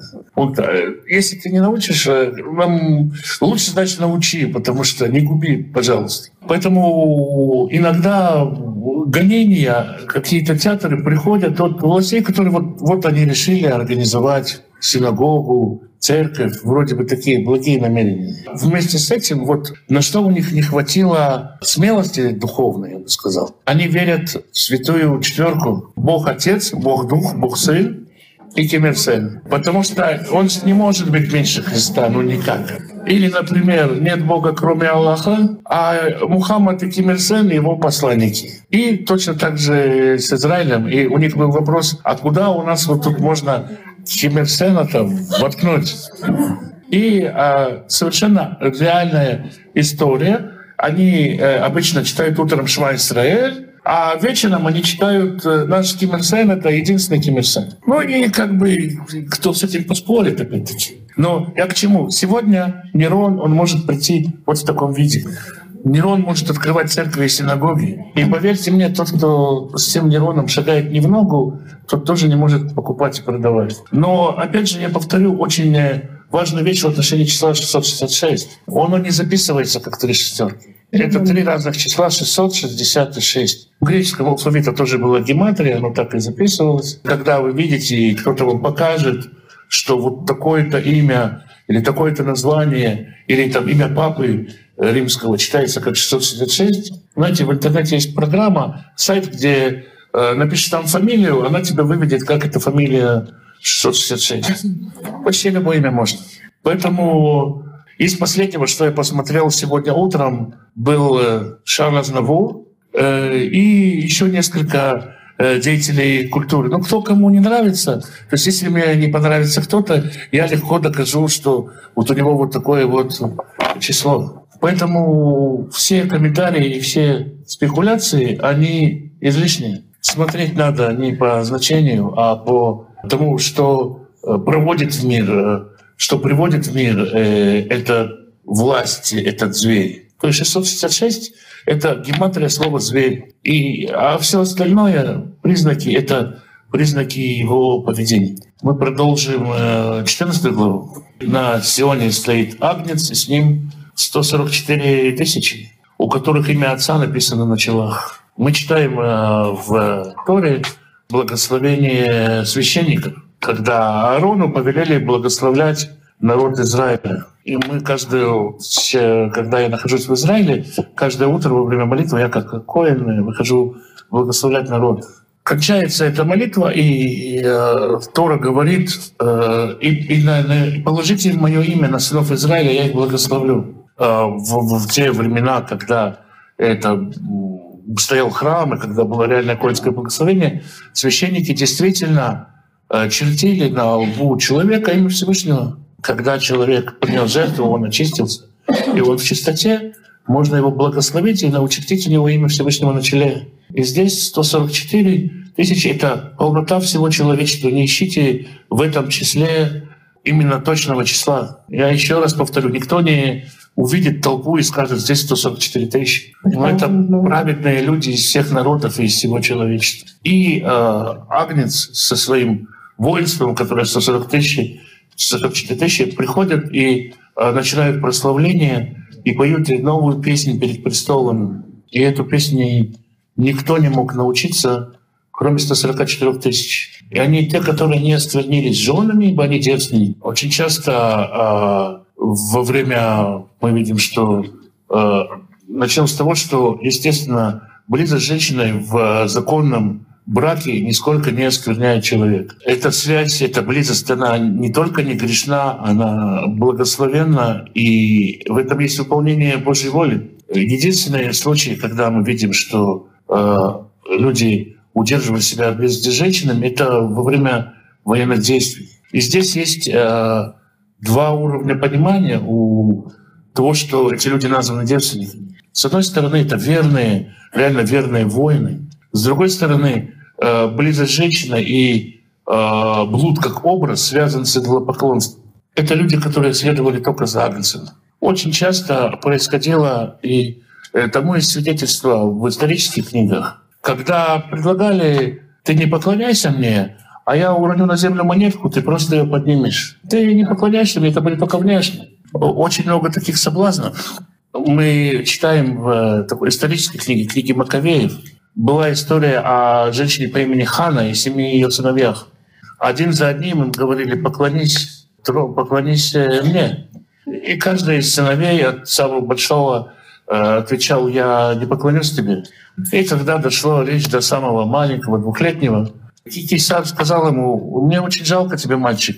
Я, у меня упадет с пальца кольцо, ты его поднимешь и мне дашь. К тому времени он уже убил шесть его братьев. Мальчик сказал, мне так жаль тебя, Кисар. Кисар сказал, тебе, меня жаль. Я тебя могу убить в любой момент.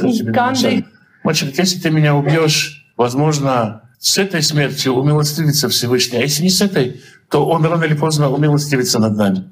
Ну а мне тебя жалко, потому что ты взрослый человек, а веришь, что может быть такое, что Бог не заметит, и может быть такое, что я его обману. Книга Маковеев — это, конечно, неблагословенная книга, но как свидетельство истории, почему мы не можем ее принять? Когда мы живем в сытых и спокойных странах, хорошо помнить, что такие события происходили. И то, что мы живем в сытых и спокойных странах, не может э, гарантировать нам, что такое не может наступить и у нас. И вот эти вот не осквернившиеся — это те, кто остались непорочные, и, как написано в 14 главе 5 стих, в устах у них нет лукавства. Дело в том, что мы очень часто можем э, оправдать свой грех даже не во время гонений. Я, а очень, я очень не хотел грешить, я только вот хотел что-то такое незначительное сделать. Оно само так получилось. И в этом смысле та девственность, о которой говорит Писание, очень трудно сохранять. Но те, кто сохраняют, только они и могут э, научиться песне прославления. То, что видит Иоанн, это и война, и, э, можно сказать, раздача наград всякому, кто удостоился наград. Мы, когда читаем это, кажется, ну вот э, какие у нас будут э, награды. Кто хочет быть столпом э, или там получить камень, или даже, ладно, выучить эту песню. Ну, ради этого стоит разве стараться. Но на самом деле это все символы. И Господь приготовил для нас то, что неописуемо словами, об этом говорят пророки. И Век Павел говорит об этом. Поэтому, когда мы смотрим песня или камень или столб, это не буквально песня или камень или столб. Есть какие-то описания у, в других религиях есть, мы приходилось встречаться с арабскими террористами, которые хотели умереть ради встречи с э, гуриями, с девственницами. В арабском языке э, юная девушка называется гурий. Как получилось, что у арабов есть э, такая награда? И в, в христианских книгах в том регионе сказано, что верующий, который пожертвовал собой ради Христа будет вкушать плоды прекрасного винограда, потому что Ишуа сам виноградник. И этот э, большой белый виноград на языке арамейско-арабском называется хори. И есть описание, это такой, ну, я думаю, все видели, когда сквозь виноградину видна косточка. Виноград, который, который внутри которого словно глаз. И, естественно, арабы, каждый понимает в силу своих желаний. И тогда родились гурий вместо винограда. Если э, христиане описывали рай как большая виноградная лоза, над которой 70 гроздей, а в каждой из них 70 виноградин, то люди, которые толковали, опять же, каждый хочет свой рай. И вот арабский шейх рассказывает мне это так. Это 70 дворцов. В каждом дворце 70 комнат. В каждой комнате 70 постелей и на каждой постели 70 дев. Что делать со всем этим, непонятно. Когда я спрашиваю шейха, я спрашиваю шейх, и, ну, и, ну и что, это все? Он, не, не все. Есть еще 30 верблюдов, груженных халвой. Я говорю, и зачем? Мне столько халвы. Он говорит, как, ну, сладко же. Это представление, реальное представление о рае. Нам это смешно, но мы видим реально каждый день людей, которые умирают ради этого рая. И когда я пытаюсь спросить, а может быть это притча, а может быть это образы, может там не женщина, а что-нибудь такое столь же хорошее, он не, ну как, неужели нас обманывают? И чувствую, может такое быть, что это лучше женщины. Каждый идет в свой рай. И здесь есть какие-то особые выражения, которые говорят о наградах, но это не э, выучить песню. Это возможность вдохновлять свое творчество прославлением Бога, все творчество направлять на Бога. И делать это в Его присутствии, ощущая Его присутствие. Это гораздо больше, чем просто песня. Спрятанная манна — это тоже не просто манна. Это тоже скрытые смыслы Торы, это тайны Писания. Поэтому даже когда мы замечаем, что награды-то очень простые. Они на самом деле не такие, какие они есть. У нас сейчас э, не так много остается времени. Мы, я думаю, попробуем перенестись в самый конец э, книги, к 21 главе, о новом небе и новом Иерусалиме и новой земле. Так э, Иоанн говорит, я увидел новую землю и новую, новое небо и новую землю. Ну, Прежняя земля миновала, и моря уже нет. Моря уже нет, это означает, что нету многочисленных языческих народов. Все, все человечество стало частью одного Божьего народа. Я увидел святой город Иерусалим, новый, сходящий от Бога с неба, приготовленный как невеста, украшенная для мужа своего. Небесный Иерусалим наконец-то соединится с э, Иерусалимом земным. Все человечество через Иерусалим соединяется со Всевышним. И моря уже нету, то есть не остались народы, которые не подчинены Богу. И в этом достающем до неба Иерусалиме голос провозглашает, это скиния Бога с человеком, и он будет обитать с ними. И оботрет Бог браку свечу, и смерти уже не будет. Возникает совершенно новый город, в котором нету больных, котором нету болезней, в котором нету смерти.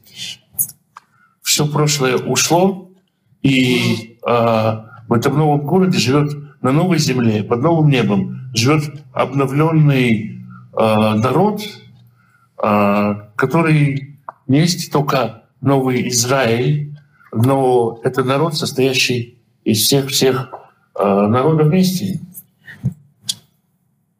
И снова есть откровение от Альфа и Омеги в шестом стихе. Альфа и Омега, первый и последний, говорит, свершилось. Значит, вся работа, весь Божий план достиг своего совершенства. Каждый э, жаждущий э, получил источник воды. Мы знаем, что Тора связана с водой. Мудрость Божия ассоциируется с водой. То есть э, каждый человек э, стал э, познавать Всевышнего, стал знать Его. Это часть того, о чем говорит Еремия. Не будут больше учить друг друга, но все будут знать меня от мала до велика. Из Иерусалима выйдет большой поток и так далее. 31 глава пророка Еремии. Завершение этого плана в этом небесном Иерусалиме. Весь народ, все победители становятся Сыном Божьим а участь боязливых, неверных, это восьмой стих, и любодеев, и чародеев, и служителей всех в, в горящем огнем и серых. Есть, конечно, а, многие споры по поводу наказания. Является ли это наказание вечным наказанием, вечным горением в аду? Или это такой штраф, такое наказание, которое э, один раз сгорел и все. Есть много мест, которые можно понимать так и так. Ну, Здесь написано «это смерть». Второе — это говорит о том, что это смерть. И как, э, для меня достаточно ясно, что эти страдания, они не вечны. Я не очень добрый человек, но я никому не желаю вечных страданий. И я думаю, что Бог, Он добрее, чем я. Поэтому для меня трудно понять, в чем замысел вечных страданий для кого-либо. Но э, что однозначно здесь, что наказание есть, и это наказание смерти. После этой смерти, после того, как э, мир очищен, после этого и появляется Новый Иерусалим и Новый небо. И этот Новый Иерусалим имеет славу Божью. Он спрашивали, что такое слава Божья. А, мы читаем э, в самом, самом начале Писания, что Бог сотворил свет. И сотворил свет, отделил свет от тьмы. А потом мы читаем, что Бог сотворил светило большое и маленькое. Первое, первое, первый свет был не светом солнца. Первый свет был каким-то особым светом, э, и его и называют светом славы Божьей. Куда он делась? Мы читаем э, в псалмах, свет сокрытый праведник для праведников. И здесь, в этом э, Иерусалиме, скорее всего, этот свет и открылся для праведников. Тот, который спрятан был современное творение. И этот город имеет 12 э, ворот и 12, э, именно 12 колен написаны на каждом из них. Если вы видели, может быть, в Израиле синагоги первых веков ну, остались развалины только, конечно. Там очень часто встречаются мозаики. И эти мозаики как бы тоже э, по кругу расположены, встречают 12 колен Израиля. И название 12 месяцев, и название 12, 12 флагов разных колен. То есть э, название колен — это э, не только сами по себе название колен, это ворота, посвященные тому или иному колену. И когда кто-то присоединялся к народу Израиля, это было очень, очень, очень распространенное явление присоединения к народу Израиля. У Филона Александрийского есть описание, что 8 из 10 э, людей, они, э, 8 из 10 евреев, они на самом деле прозелиты. Э, Светоний рассказывает, э, что по Риму нельзя спокойно проехать в пятницу вечером, потому что в каждом окне раскачивается женщина напротив свечей и идет запах жареной рыбы. Это э, римская реальность второго-третьего веков. И каждый, кто присоединялся, э, приписывался к тому колену, суд которого, люди которого его обратили. Э, недалеко от Нацерета есть старая мессианская синагога. Вообще из мессианских синагог сохранилось только две. Одна возле Нацерета и одна возле Бершевы, недалеко от Бершевы. И в, э, в этих синагогах тоже есть распределение на 12 э, секторальные деления. Видим следы каменных скамей, которые стояли по 12 секторам. Это э, сегодня тут, конечно, только реконструкция. И мы видим, что существовала определенная параллель между коленами и апостолами. То есть э, мессианские верующие того времени и вообще верующие того времени составляли, сопоставляли апостолов с патриархами. Поэтому, скорее всего, а те, кто присоединялся в Иешуа, через Иешуа присоединялся к народу Божьему, в этом огромном расширенном народе Божьем все равно было разделение на 12 лагерей, 12 составляющих. И любой верующий в Иешуа, независимо от национальности, независимо от происхождения, может войти в эти ворота. Даже если там и написано имя колена, там есть еще и стена с именами 12 апостолов, и это не э, разделение. Нету, э, нету разделения для тех, кто обращен апостолами, и для тех, кто рожден евреем. Мы видим здесь в Писании на протяжении всего Нового Завета, что те, кто приходит из народа, могут прийти и обратиться. Никакого разделения там нет. И мы видим, что здесь нет разделения и даже на день и ночь, потому что ночи не будет и ворота не будут закрываться на ночь. В те времена города закрывались до, э, на ночь, естественно, никто не мог войти. Первые еврейские поселения вне ворот Иерусалима возникли в конце XIX века. Возникло такое поселение семьи. Семь семей вышло за стены Иерусалима и построили там дома. Когда э, прошла ночь, первая ночь, когда они прожили вне города, люди открыли ворота города утром и пошли похоронить тех семь. Они действительно пришли с лопатами и совсем... Но эти люди выжили, они выстояли и так далее. Э, из этого мы просто понимаем, что такое город без ворот. Спокойная, размеренная жизнь. По тем временам а, мы видим даже, что вместе с Ишуа распяты два разбойника. Одного-то еще отпустили, да? То есть разбойников было много, их казнили постоянно остаться за пределами города, за пределами дороги, значит, было э, быть ограбленным и погибнутым. Если мы помним историю о добром самаритянине, там тоже человек пошел из Ериха в Иерусалим. Это каких-то 10 километров. По тем временам это не такое большое расстояние. Но все равно человек был настигнут, ограблен и так далее. Вот это вот утверждение о том, что город будет мирный и спокойный, это не просто так утверждение когда вообще сейчас, когда э, встречаешь кого-то, э, там, я звоню в Израиль, как спрашиваю, как у вас все мирно? Они говорят, ну, у нас мирно, но не смешите нас. Это постоянно в Израиле происходит. Если кто-то был в Израиле, конечно, ворота Иерусалима не закрываются. Но полиции на улицах полно, полиции, солдат и так далее. Это первое, что бросается в глаза в Израиле. И сколько Израиль существовал тогда и существует сейчас, эта ситуация вот тогда не меняется никогда. То есть э, вот это обетование мира, она дорогого стоит, и живя, опять же, в мирных, спокойных странах, это трудно ощутить. Но это нам обетовано, и верим, что получим это. Мы не успели всего. У нас после получаса перерыва будут э, ответы на вопросы.